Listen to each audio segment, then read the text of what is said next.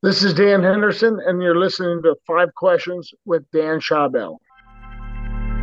You're listening to the Five Questions podcast, and I'm your host, Dan Schawbel. In fewer than 10 minutes, my goal is to extract the best advice from the world's smartest and most interesting people by asking them just five questions. My guest today is former UFC champion and Olympic wrestler Dan Henderson. Dan was a two time American Olympian in Greco Roman wrestling who went on to become one of the fiercest knockout artists in mixed martial arts history. We talk about his new memoir, Hendo, the American Athlete, during this episode. Dan, welcome to Five Questions. Well, I appreciate being here and, and looking forward to it. How did your upbringing shape who you are as both a fighter and a human? Yeah, I think it definitely played a a large role. I mean, my dad kind of was a little bit tougher to say it nicely, but it made me tougher. And yeah, he kind of instilled some some definite good habits as far as you know being dedicated and working hard. He seems like a big influence on you, and as tough as he was on you, you were there for tough on a lot of other people.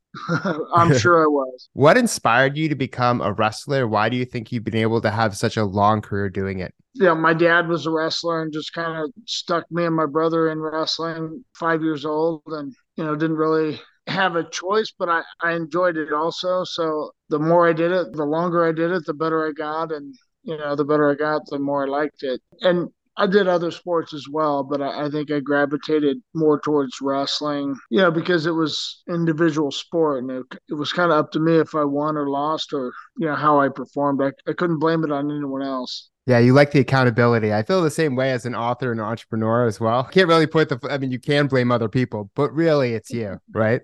Yep, for sure. Well, I mean, you have, you know, obviously a great legendary training routine. How is competing in the US Olympics different than that of the UFC from a training perspective? Well, training wise, it you know, beats up your body about the same, but wrestling there's a lot more competition. Uh, you know, you'll wrestle 50, 60 times in a year as opposed to maybe three fights in a year. But the training definitely beats you up about the same. And those habits I had for training for wrestling to come over to MMA and, you know, try to be as prepared as I, I could be. And I think wrestling is a good sport to teach you how to, you know, work hard and get in good shape. Absolutely. And which UFC fight are you the proudest of and why? Well, I mean, obviously, I think most of my fans uh, or MMA fans in general really like my fight with Bisping because they didn't like him so well. And I hammered him pretty good. Yeah, but one of the probably the two favorite fights that I felt more, you know, accomplishment that I achieved wasn't in the UFC. It was Fedor and Vanderlei, the two fights there. Vanderlei, I got me my second belt in Pride, so that was a nice one also. And what's your best piece of career advice?